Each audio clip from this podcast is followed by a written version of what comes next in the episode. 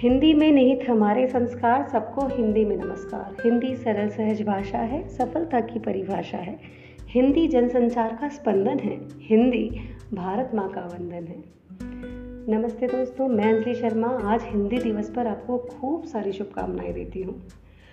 दोस्तों, देश में पहली बार हिंदी दिवस 14 सितंबर उन्नीस सौ तिरपन को मनाया गया। हम हिंदी दिवस पर, हिंदी के महत्व, हिंदी के इतिहास पर तो बात करते हैं, लेकिन आज हम बात करेंगे कि आखिर 14 सितंबर को ही हिंदी दिवस क्यों मनाया जाता है? दरअसल राष्ट्रभाषा प्रचार समिति वर्धा की अनुशंसा पर देश में हिंदी दिवस मनाने की शुरुआत हुई। इसका मुख्य उद्देश्य राष्ट्रभाषा हिंदी को न केवल देश के हर क्षेत्र में, बल्कि वैश्विक स्तर पर भी प्रसारित करना है।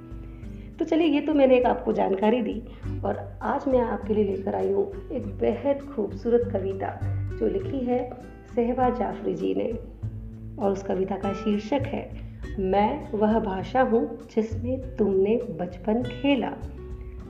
मैं वह भाषा हूँ जिसमें तुम हँसते गाते हो। मैं वह भाषा हूँ जिसमें तुम अपने सुख दुख रचते हो।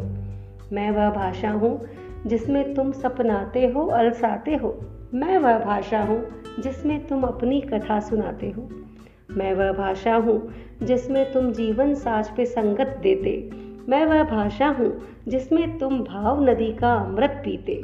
मैं वह भाषा हूँ जिसमें तुमने बचपन खेला और बड़े हूँ वह भाषा जिसमें तुमने यौवन प्रीत के पाठ पढ़े। माँ, मिट्टी काली मैंने।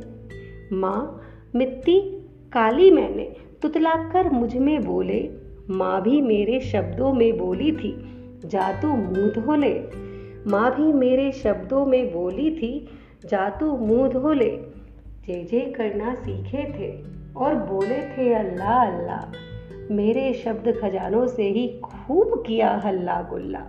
उर्दू मासी के संग भी खूब सजाया कॉलेज मंच, रची शायरी प्रेमिका पे। और रचाए प्रेम प्रपंच। आँसू मेरे शब्दों के और प्रथम प्रीत का प्रथम बिछो। पत्नी और बच्चों के संग फिर मेरे भाव के मीठे मोह। सब कुछ कैसे तोड़ दिया और सागर पार में जा झूले। मैं तो तुमको भूल न पाई, कैसे तुम मुझको भूले।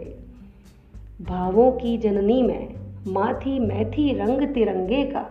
जन जन की आवाज़ थी स्वर थी भूखे नंगों का। फिर क्यों एक पराई सी में यूँ दहरी के बाहर खड़ी? फिर क्यों एक पराई सी में यूँ दहरी के बाहर खड़ी? इतने लालों की माई में, इतने लालों की माई में, क्यों इतनी असहाय पड़ी? क्यों इतनी असहाय पड़ी? सहबा जी की ये लिखी कविता जो है, वो भी एक सवाल पर ही खत्म हुई है। मेरा निवेदन है करबद्ध निवेदन है आज के युवा वर्ग से कि वो इसमें एक ऐतिहासिक भूमिका निभा सकते हैं। हिंदी को बोलकर, हिंदी भाषा में काम करके, हिंदी भाषा को अपनाकर। रॉबर्ट फास्ट की कविता है, आज से हज़ारों वर्ष बाद, आज से हज़ारों वर्ष बाद मैं भले भाव से यह कहूँगा कि जंगल में दो रास्ते थे, लेकिन मैं उस पर चला जिस पर लोग यात्रा नहीं करते थे, और इसी प्रयास ने सारे द्वार खोल दिए। तो ये एक संदेश है आप सभी को, हिंदी दिवस पर, कि हिंदी का दामन न छोड़ें। हिंदी हमारे माथे की बिंदी है। हिंदी का साथ बनाए रखें। हिंदी से प्यार करें। एक बार फिर आप सभी को हिंदी दिवस की खूब सारी शुभकामनाएँ। धन्यवाद।